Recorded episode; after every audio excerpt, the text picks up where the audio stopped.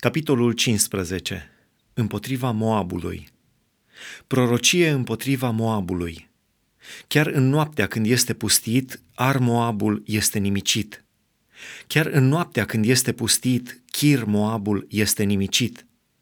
Poporul se suie la templu și la Dibon pe înălțimi ca să plângă.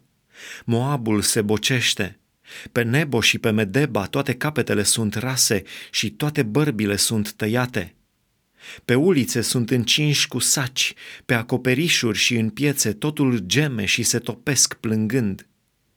Hezbonul și Eleale țipă de li se aude glasul până la Iahaț, chiar și războinicii Moabului se bocesc cu sufletul plin de groază.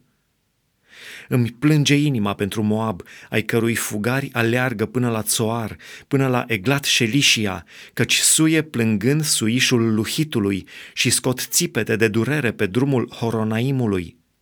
Căci apele Nimrim sunt pustiite, s-a uscat iarba, s-a dus verdeața și nu mai este niciun fir verde.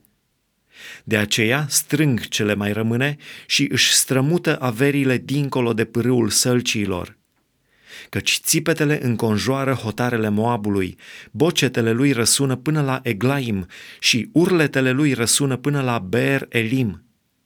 Apele Dimonului sunt pline de sânge și voi trimite peste Dimon noi nenorociri. Un leu va veni împotriva celor scăpați ai Moabului, împotriva rămășiței din țară.